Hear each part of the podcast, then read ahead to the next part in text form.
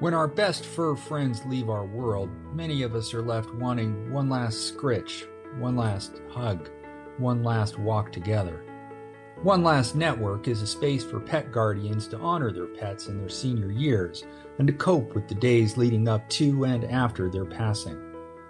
Here's your host, Angela Schneider, founder of One Last Network and Big White Dog Photography in Spokane, Washington.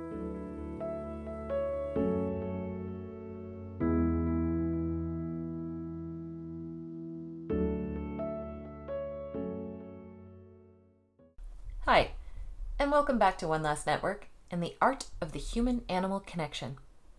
The name comes from the book written by and the organization led by my guest today, Genie Joseph.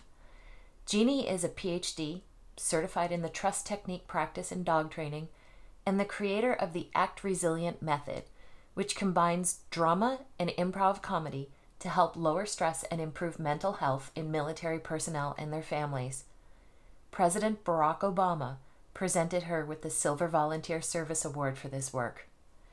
Genie believes resilience can be learned, not just in humans, but also in animals who have experienced trauma. She has rescued two badly abused dogs, Oscar and Sophia, and turned them into therapy dogs. She has over 2,000 hours of volunteer work in animal shelters, rescue centers, and sanctuaries. She does private consultations, conducts workshops and classes, and speaks to groups on communication, healing, and the human animal connection.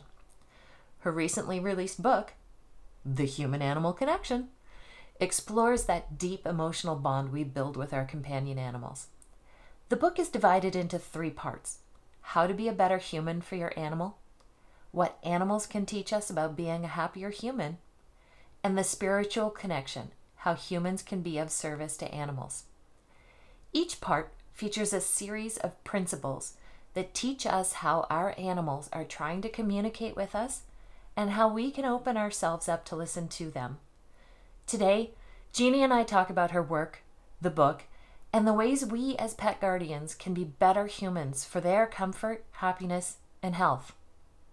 Which leads us doing better for our own comfort, happiness, and health. Have a listen. Author, Emmy Award winning film producer, adjunct professor, comedian, animal trainer, therapy dog team. Is there anything Genie Joseph doesn't do? I don't cook. yes, I was hoping that your answer would be something like the dishes or vacuuming, but that's Tell us a little about yourself, Genie. Yeah, really happy to be with you. Thanks for having me. I am Genie Joseph. I'm the executive director of the Human Animal Connection and author of the book by the same name, which I know we're going to chat about as we do this show.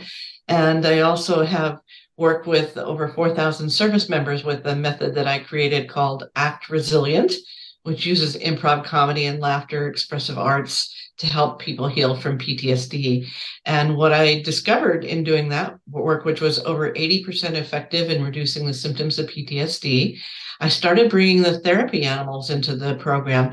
And what I saw that a dog could do in 10 minutes was amazing. I'm like, why am I working so hard? you know? Because these, uh, you know, I had this wonderful dog. I rescued him. This is when I lived in Hawaii I rescued him. He had been in the shelter a long time and he had been literally a prisoner of war. It was unfortunate. He was in a horrible situation where they forced these dogs, these pit, pit bulls, to be wild boar hunters and they starved them to make them more aggressive. And so this dog had scars everywhere, missing teeth and scars all over his body. And of course, the soldiers just loved him because he had this sweet, sad face and they could really relate to this being who had an, um, an amazing escape and just an incredible story of escape ended up in the shelter and i got him fortunately. And he was the best therapy dog i've ever known. He just he could sit in a circle of soldiers like a room full of soldiers with ptsd and hospitalized soldiers and he would say hello to everyone but he knew exactly who was in the most trouble, who was suicidal. And he had 101% accuracy in terms of really sensing who really needed the attention in that moment. And he would do what's called an alert, which means he would sit in front of the person and he would just stare at them until they just melted and petted him. he would not relent until they started loving and laughing. And, and you know, it was just amazing thing to watch, you know, this being who could sense strangers what they were feeling. And it's you know i work with him with kids with adults with doctors with nurses with you know soldiers. And it was just extraordinary to see a level of healing beyond words. And you know what was his name was oscar. I named him oscar after the awards. What what was it that he could sense that told him you know like oh i'm nice to everybody and he could tell if someone was afraid he would just pass them right by if they weren't a dog person. But and he would be nice to everyone but that one person he was like you're my person for this hour. And you know that person would get down on the floor and cuddle and laugh and just you know their hearts would open you know the shell would melt and that really got me that said all right this is it this is my life's work and so now we have the human animal connection so we still do act resilient but uh, the human animal connection is really our main focus and we have a couple of programs. We go into high schools. We have a program called Canines Teach Compassion, and we bring the dogs to work with kids who are in counseling and you know going through different issues. As you know, teens are just having an incredibly rough time. Mm. And, you know, the Surgeon General Vivek Murthy has said that there's an epidemic of loneliness in that age group. And we think of them as being so social, they're on social, whatever, but track they're really feeling very lonely very isolated. And part of the problem is that they haven't learned good social skills person to person. They are you know so much of the interactions for so long with covid and everything was online et cetera and they just are lacking skill sets and we use the dogs not just for petting and cuddling although we do that too but we use the dogs to help them really understand their own emotions and understand how dogs communicate and to recognize how they they their own emotions. So we teach them a, a, scale. We teach them a 10 scale. Like 10 is like a dog at a 10 would be like dangerous. You're going to get bit. Someone's going to get hurt. We never want to see that but it happens in the shelter especially right um, and one is completely peaceful so we teach them how to recognize these different levels of stress or activation in the animals which they get very good at in one session they're absolutely within one point of accuracy uh, with behavior. And then we show them that that's the same thing for them. Mm-hmm. So it helps them to recognize their own stress levels as they're beginning to rise. And then we can have a whole conversation about what is it that causes you to feel more stress? What is it that reduces your stress? Because a lot of people don't even know you know, I mean, they don't, they sort of know, but they don't really know what it is that's triggering them and what's causing them to react. And when they see it in the dogs, and again, we're not even asking them anything about their personal life. We're just saying, well, where is that dog right now? You know, well, what caused that dog to go from a three to a seven? Oh, is that noise over there or that person rustling that bag or something happened? And they can begin to see the connection between emotions in a dog and emotions in themselves. And we also help them because they learn to train uh, we, we bring dogs to class that are not only trained and certified, but also tra- dogs that are still in training that haven't yet passed the test. And the kids help us train them. So they learn some basic things. Like one simple thing we'll do is is how to jump through a hoop, which may sound completely obvious to a human, but it's not a natural thing for a dog to jump through a hoop, right? So um, they'll These see like just don't know, right? Exactly, right so my dog Sophia, who's done it because she's done it in class several times, she was a rescue, and she uh, I met her at the shelter, and she had been a feral dog, so she was she used to scare grown men. Okay, let's put it that way. She was terrifying, and uh, now she's course, been totally rehabilitated, and she's my perfect little therapy dog. Goes into class. She's the sweetest, calmest thing. People can't believe the grown men were scared of her, but they were. you know, when I had to have a maintenance man come to the house, I had to strap her to my waist, and we had to sit on the couch and immobilize her because they would, they would, they didn't want to come to the door. oh my goodness. what is the trust technique? The trust technique was developed by James French, and he is in England, and he is one of my mentors. He just does amazing work. And one of the things that he discovered was that you can't go in and heal an animal, you know, do energy work or anything else until the animal feels safe, until the animal has a sense of trust. So what we find is when animals have been traumatized or they've had some negative experiences, their trust gets broken or eroded. And so our first step in working with them is to restore trust. And his method is all about this way that we as humans can begin a process of restoring trust in an animal. And that has to do with us being very peaceful and safe to be around. And we may think, oh, well, I'm safe. I love this animal, or I'm a good person. That makes me safe. It doesn't necessarily make you safe.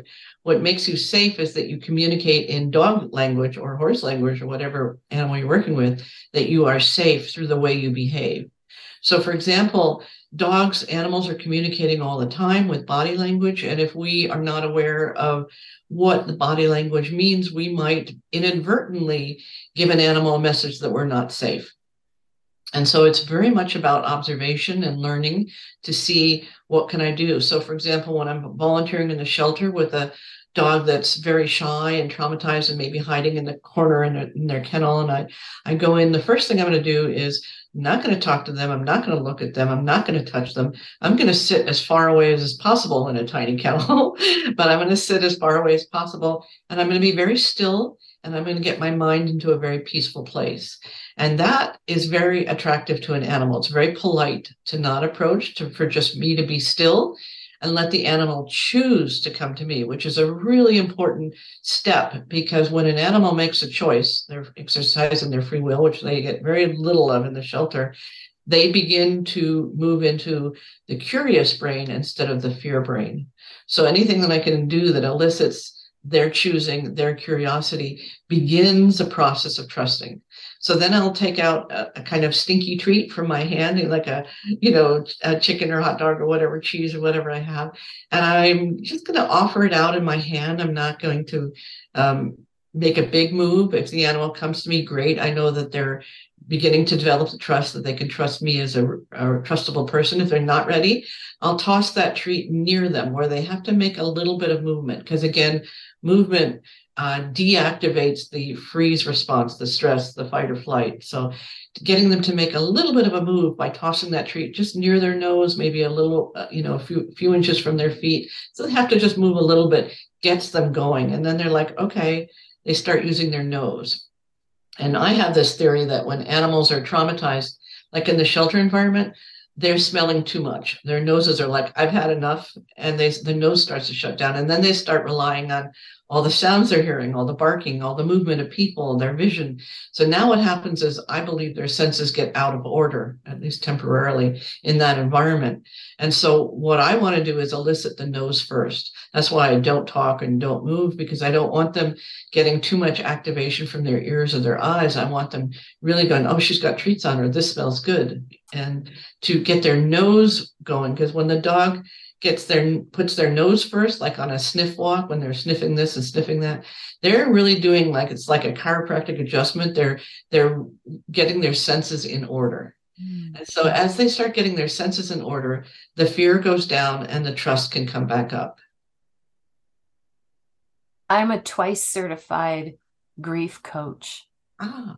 And while this may sound overly simplistic in thinking, that doesn't sound remarkably different from what I've learned in how to work with humans mm-hmm. who are traumatized by grief and pain.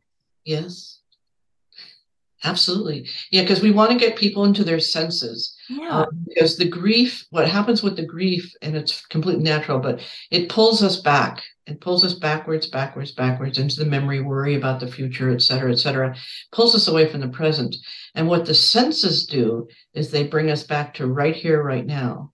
So in this moment, you know, like the grief is uh, un, unbearable, unimaginable when you're thinking about the meaning of it. But when you're just in the moment, it is tolerable. You know, like in just this between second one and second two, it's tolerable. And then between second one and second three, it's tolerable if you're focusing on your senses. So that could be anything that brings you pleasure, like for a human, you know, like nice music or, you know, being in a beautiful place and allowing the place to touch you. So, in other words, you don't have to touch the place. The place just let the place in, and that could be even with you know if you're if you have other humans that make you feel good, if you could let them in, you know, just to let them touch you, not necessarily physically, but touch your heart, to touch your emotions, to touch your spirit, your soul that begins to bring you into present time. And animals are usually good at that, usually very good. That's why it feels so good to be with them because they are in present time.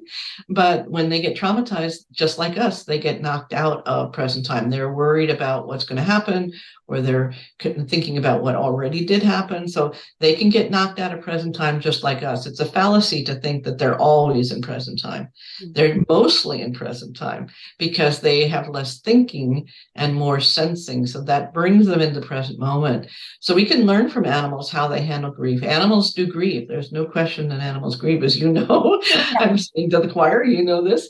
Um, but they have the capacity to um, emerge back into the present through the through the sensory path. So it's very important to stay, uh, if animals are grieving, to give them opportunities to be touched, you know, depending upon what the animal likes. I mean, you're not going to touch an animal doesn't like touching, but if an animal likes touching, touching is a really good way to help them come back. And this is not necessarily the petting touch I'm talking about. It might be the leaning touch. It might be the proximity like puppies do, where they all lie together and you want to create a very gentle compression like like puppies in a, in a, huddled together would give each other a sense of compression like a weighted blanket kind of feeling.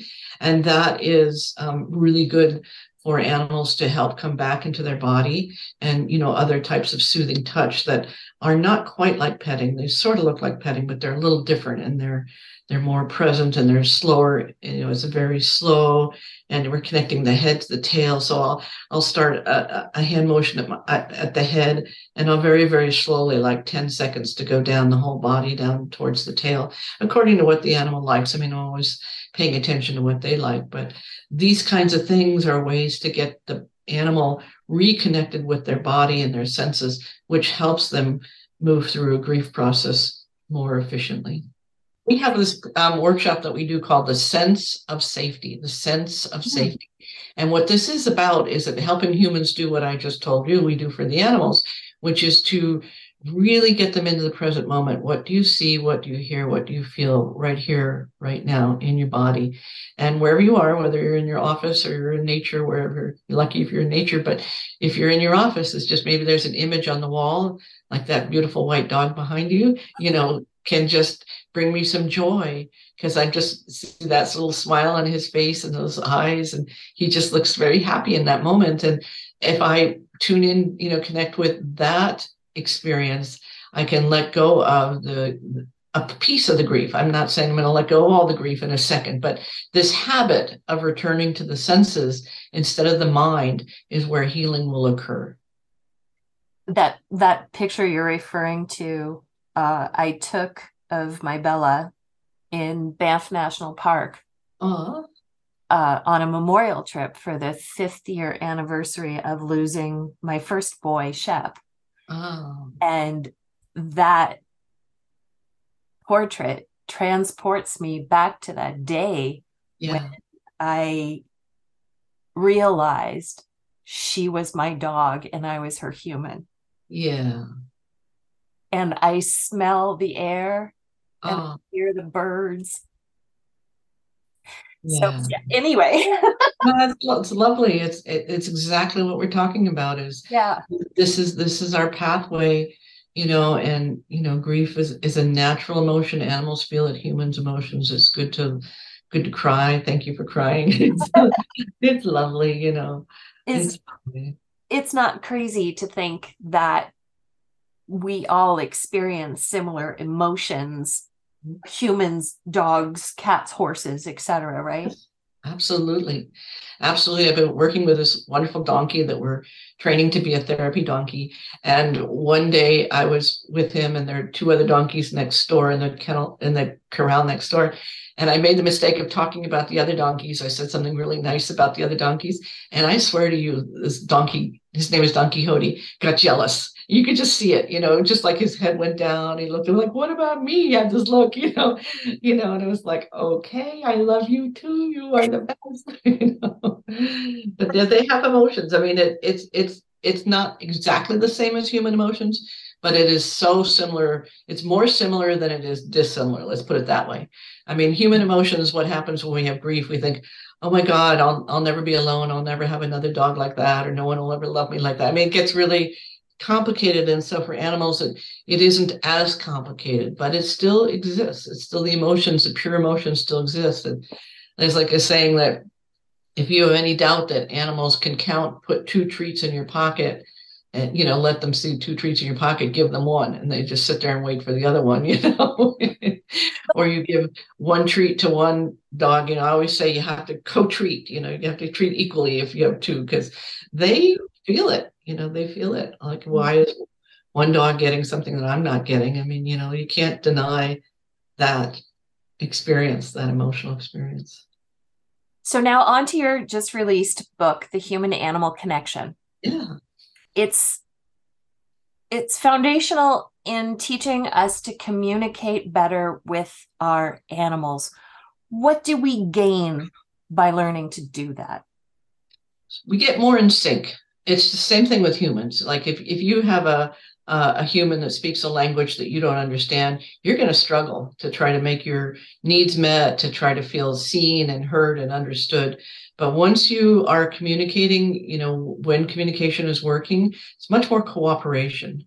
So you get this feeling of like a dance when you're cooperating, when you're communicating well and everything, you're kind of moving together. And that's true on the walk, that's true in the house, that's true wherever you are. When you get out of sync, it's like the animal ha- wants one thing and you want something different. You want to go left, the animal wants to go right. You know, it starts to get out of sync. And, and you know, we, a little of that uh, we can all handle, but when it becomes chronic, then there's no understanding between each other about what's wanted and desired.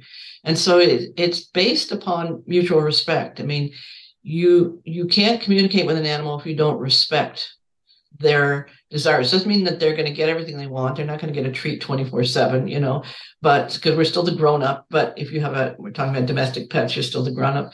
But the fact is, if we recognize what they want and acknowledge it, um, whether or not they're going to get it, things get a little better. It's like I know you want to go left, but we have to go right. Is is something they can cope with, you know? Just like humans, if I explain to you, I know we said we'd meet at nine, but I have this thing and I have to meet at ten. You go okay, but if I just don't show up, that's no good, right? So so it's the same thing with the animals. If you just don't show up in terms of recognizing their wants and needs, they will stop communicating to you they will stop telling you i need to go out now you know if yeah. you don't pay attention to those signals. So they learn very quickly who's listening who's not who's attending who's not. I think one of the things that comes up when you're talking about that is that it dispenses with the master slave relationship between human and dog and that an animal needs to submit and serve. How do we take that message and turn it into gospel for society writ large Absolutely. Yeah. Well, you know, humanity has a long and tortured history with animals in terms of, you know, using them, abusing them, et cetera, et cetera. Um, so we've got this is our mission is to change the way humanity relates to animals. So that's our whole entire focus. It's no small thing, but it is beginning to happen in the sense that you and I are having this conversation. We understand it, and your listeners understand it. And if your listeners can help talk to somebody else, it's kind of like that. You know, we we just have to do it person by person. And when we, you know, when stories like with Oscar and Sophia, Sophia is now you know can go into this classroom and just melt hearts you, you know so when people understand you know really the gifts of their understanding it's like impossible to treat them as as just pets that things that we own or that we need to dominate or control you know i mean remember Cesar Millan? you know he had that whole i mean he he's wonderfully gifted as a human being with animals i've seen him in person he, what he does with animals is amazing but he has some terrible misconceptions about this notion of having to dominate, which was not based on the science. It was, you know, those study those that information came from wolves in captivity, not from seeing wolves in the wild. Wolves in the wild are enormously cooperative. Mm-hmm. They are enormously um, willing to harmonize rather than fight because they know that a fight will be often a fight to death. Somebody's going to die. And they are wired not to fight, actually. They can menace, they can say, ah, you know, and scare, you know, they'll certainly be put on a display, but they're really not interested in fighting because somebody's going to die in a wolf fight. And so the truth is, is that wolves are very affiliative, meaning they connect and they are very, they work as a pack. Mm-hmm. Um, you know, and they they we have to teach humans every you know, this podcast and all the good work that people understand this are doing to help educate people that we are at the very least equals you know what i mean i mean sometimes i think animals are even smarter than us they you know ways in which they are certainly ways in which they're smarter right you know not just more emotionally intelligent than some humans. Yeah, exactly. You know, they have better social skills um, if they haven't been traumatized. Of course, if they didn't get what they need as puppies, you know, they may be lacking in social skills just like humans can be. And if they are agitated, you know, they can have ADD too. They can be, you know, they can have different things. So it's not like all animals are um, in a state of bliss all the time. But the fact is, is that they are much more capable of being here, being present, and choosing love and cooperation over conflict. And that's where the good communication comes in is that we raise the level of understanding and connection and lower the amount of stress and, and, and conflict over competing needs. I believe that my dogs have been my greatest teachers. Yes. On this crazy life journey. Oh. What are some of the greatest lessons you've learned from animals? So, so, so much. I mean, the whole book is all about the lessons that I've learned from animals. The whole book was created from my experience with animals. And it was literally the birds that gave me the title and the structure of the book, you know, hanging out with wild birds in the yard. Um, yeah. So there there's so many ways that they have taught me things and i'm just running through some of the different stories in my brain to think about what to do. Oh, let me tell you about this one horse named blue and he was a 40 year old horse which is as you know not not usual most horses don't live that long he's in a w- wonderful place with people who give him all holistic care and holistic footwork and all this good stuff so um uh he we were i was doing a session with him communication session with him and his people and he was showing me some of the ways that he does healing work. And it was so profound. It was like, it was, he literally took me to the edge of what I could comprehend, you know, in terms of showing me, well, when I stand this way or I move this way or I, I'm standing in this way perpendicular to a horse, it's not arbitrary. He said, I'm doing energetic work with the field lines of the earth, literally the electromagnetic fields of the earth. I mean, he was showing me stuff that was like, beyond anything that I was understanding or thinking, you know, just looks like horses moving. But no, he was showing me that was purposeful. And so he took me on this like glorious, like mind bending experience of showing me the way that he does healing work.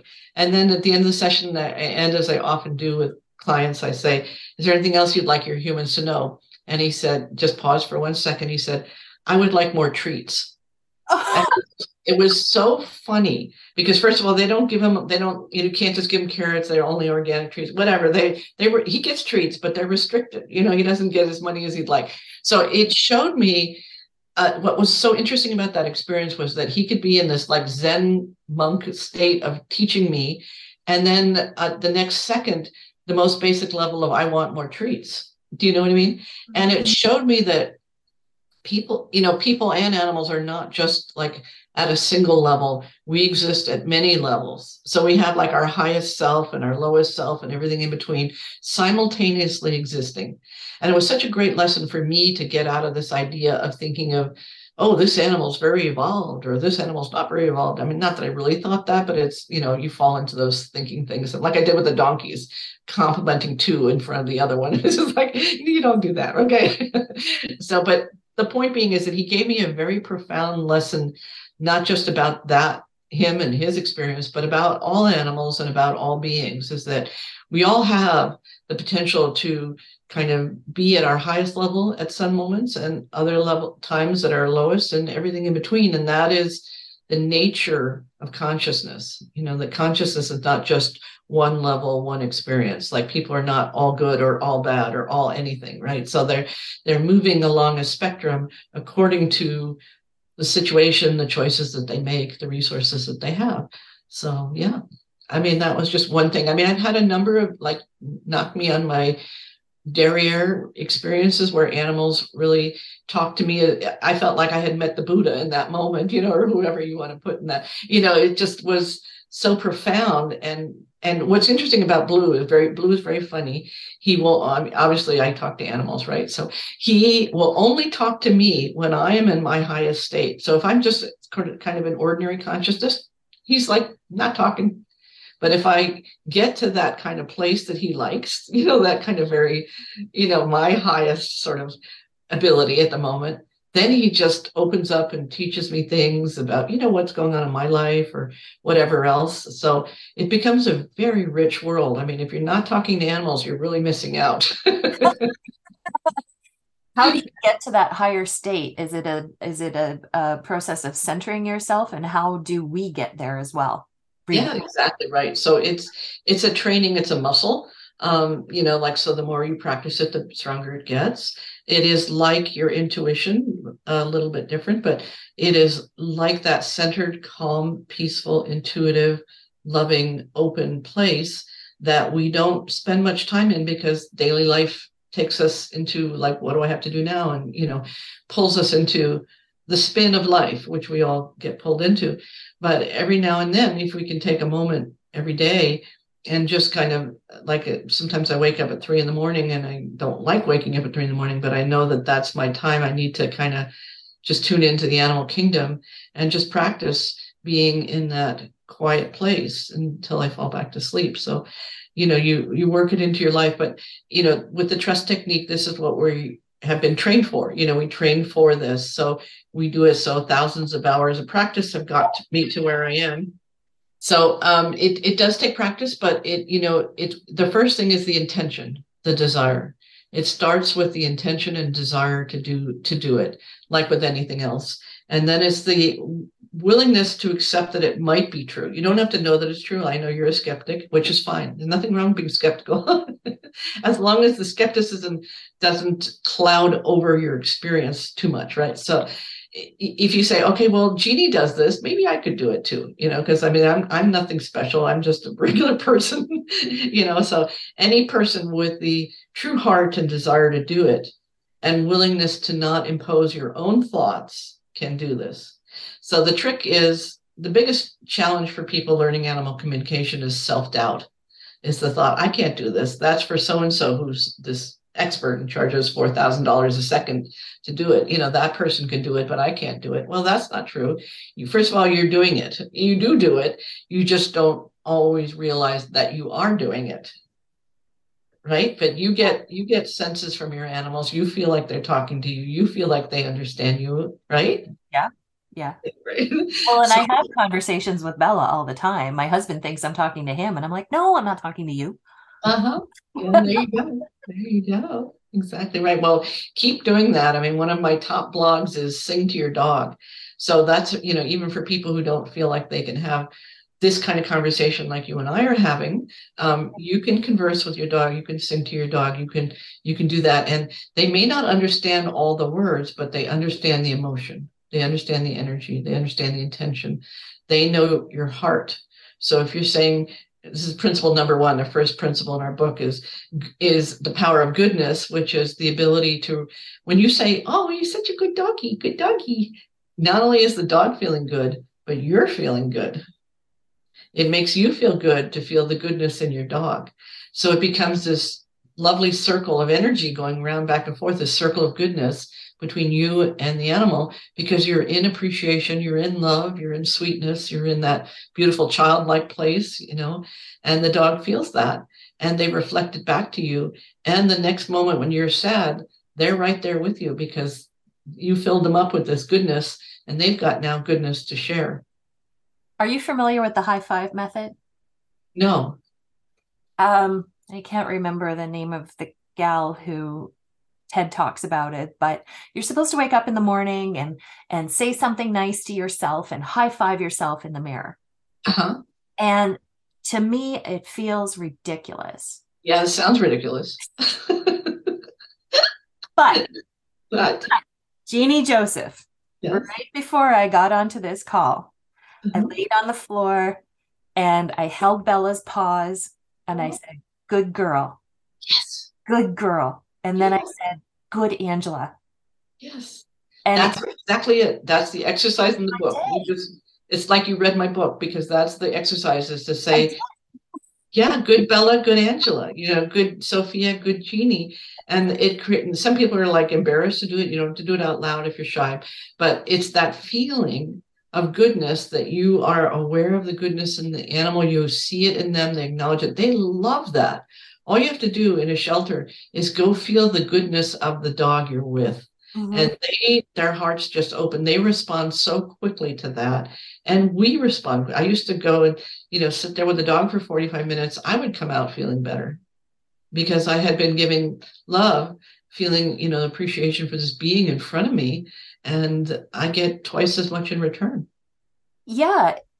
It it felt so much more authentic than leaving motivational post-it notes on my oh God, yes. computer or yeah. so thank you because I've learned just so much in the first 50 pages of your book.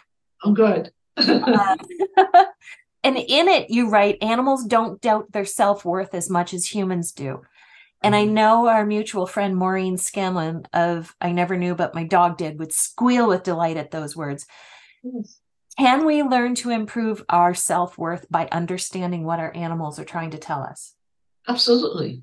Absolutely. I mean, that's why Oscar was so healing for the soldiers. He loved them no matter what they looked like, what the color of their hair was, if they were missing any limbs, the scars meant nothing to him. What meant something to him was their heart, their their soul that, you know, and so when a being acknowledges you, it changes you. And when you acknowledge a being, it changes them we had one little boy in the class, you know, he was 13 years old, but much smaller than all the other high school students. He maybe had skipped a grade or something. he was developmentally, socially not ready to be in high school, but he was. And very, very shy, didn't talk at all, probably weighed about 80 pounds, you know, a little tiny thing, a little wisp. And we had this 130 pound bull mastiff as one of, one of our therapy dogs. And therapy dogs are not allowed to lick as part of their, you know, they, they're not allowed to be lickers, you know. So that's one of the things that they're you know, don't do as, as therapy dogs. But this bull mastiff, and he's never done it before, he took one look at this boy and he started to lick him. And he licked him and he licked him. And, and this dog is twice the weight of this boy.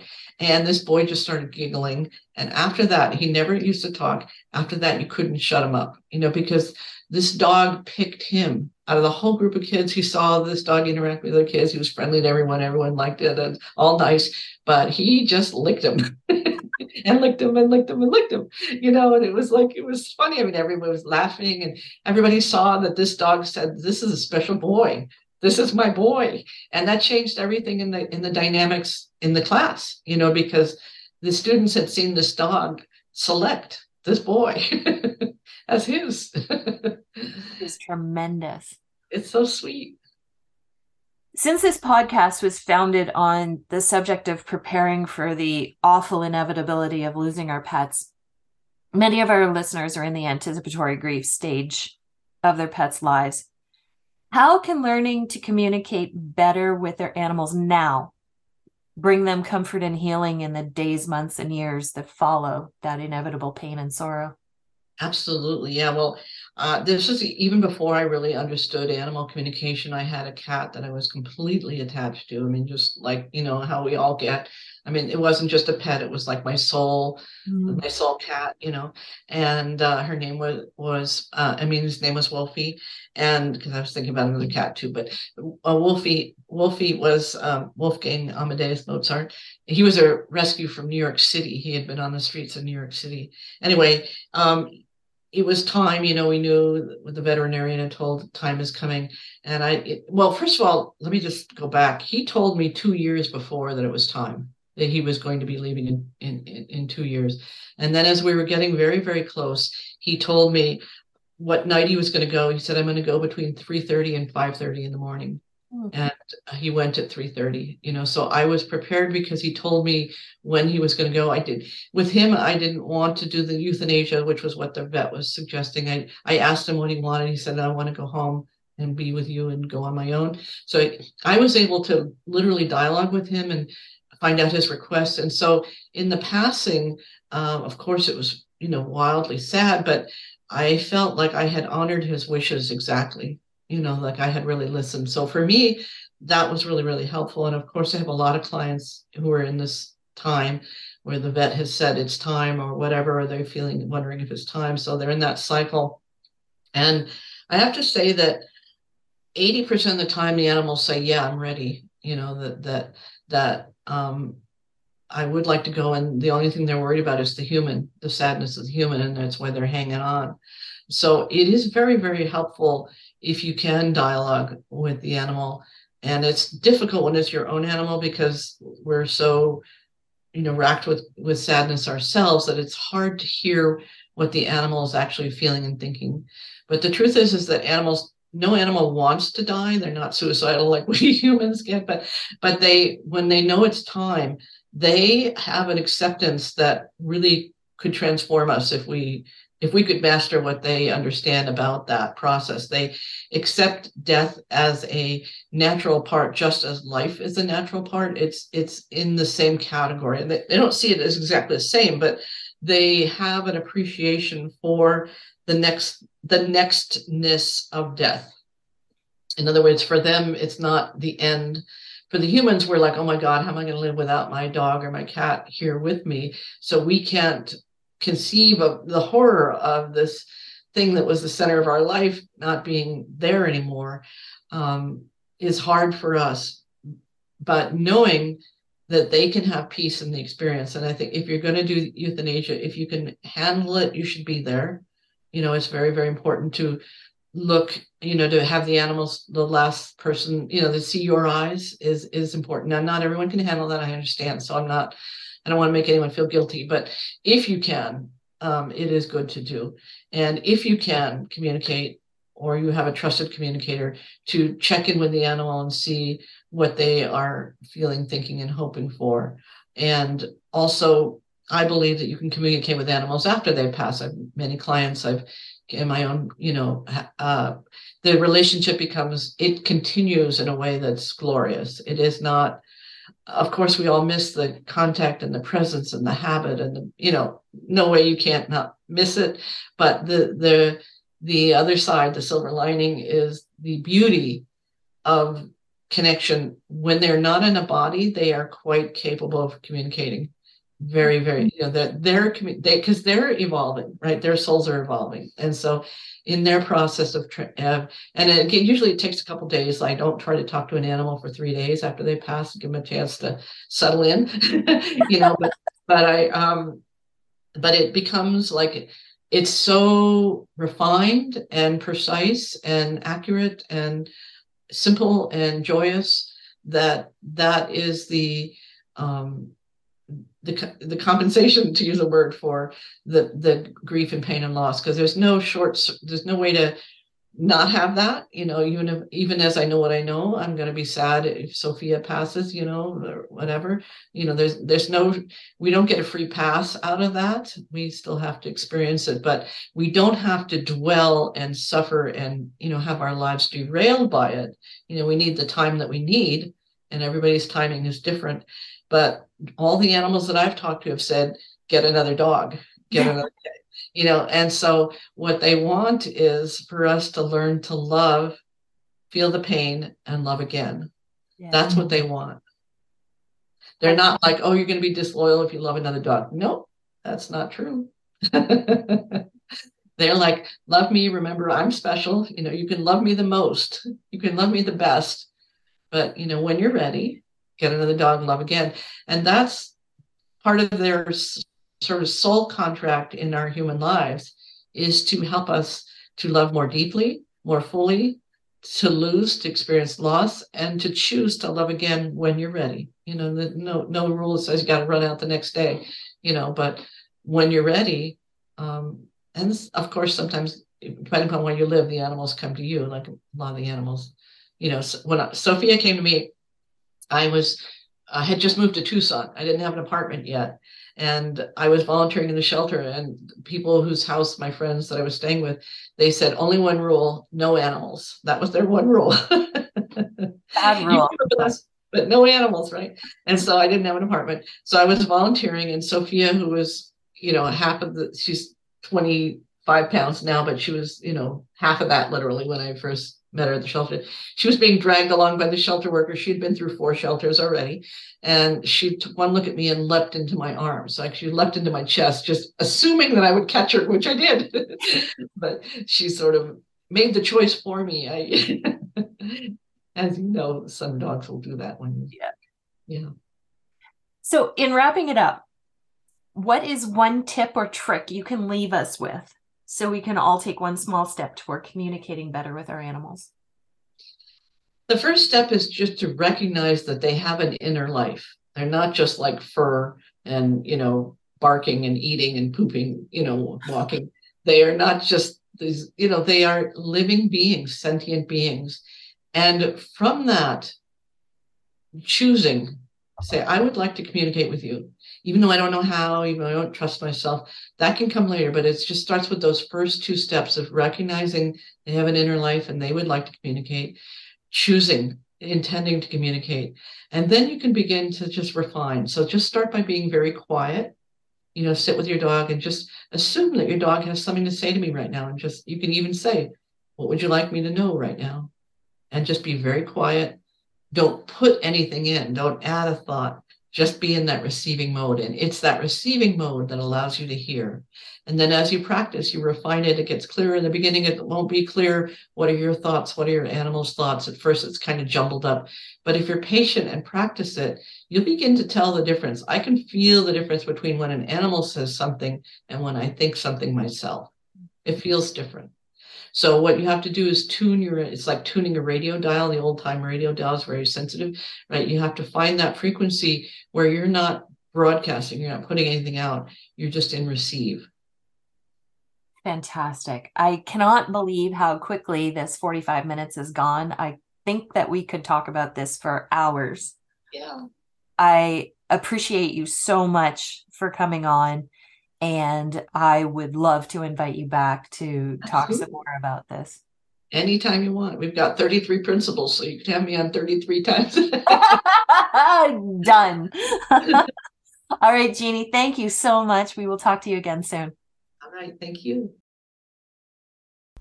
Part of our animal soul contract is to help us to love more deeply, more fully, to lose, to experience loss and to choose to love again when you're ready, Genie said. I've always believed that Shep came into my life to teach me what the word love means, because I really didn't know. And I also believe he left my world when he did, because he knew Bella was somewhere waiting to teach me even more. I used to ask him, Do you get enough love? Today, almost every day, I ask Bella, Do you get too much love?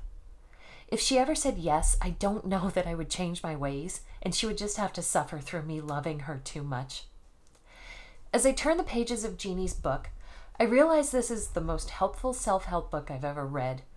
She speaks to animal lovers in a language we understand and gives us practical, actionable tips on how to improve our relationships with our companion animals. Y'all know I'm a skeptic about psychic communication and whatnot, but I give an open, judgment free space to all to believe it and use it. I do, of course, believe that our animals communicate with us in their own way, and that, as I've mentioned many times before, they can be our greatest teachers if we open ourselves up to their messages. After all, that was the basis to episode 31, The Art of Lessons Learned, in which some of the member photographers at One Last Network joined me to share what they've learned from their dogs. Oh, and a cat. Next week. Oh man, you guys, I came up with this wild idea for a discussion. Are we limiting ourselves by labeling our beloved pets a soul dog or heart dog? And I couldn't think of a better person to talk to about this than Colleen Ellis, my friend, my mentor, pet loss grief pioneer, and the founder of Two Hearts Pet Loss Center. You don't want to miss it. Until then, I'm Angela Schneider, owner of Big White Dog Photography in Spokane, Washington, and your host at One Last Network, signing off to go get some Bella snuggles. Listen to One Last Network on whichever podcast platform you prefer. We're on Spotify, Stitcher, Apple Music, and Amazon Music. Don't forget to hit follow or subscribe so you don't miss an episode. If you have a friend who might be interested in our content, make sure you share us with them. Thanks for listening.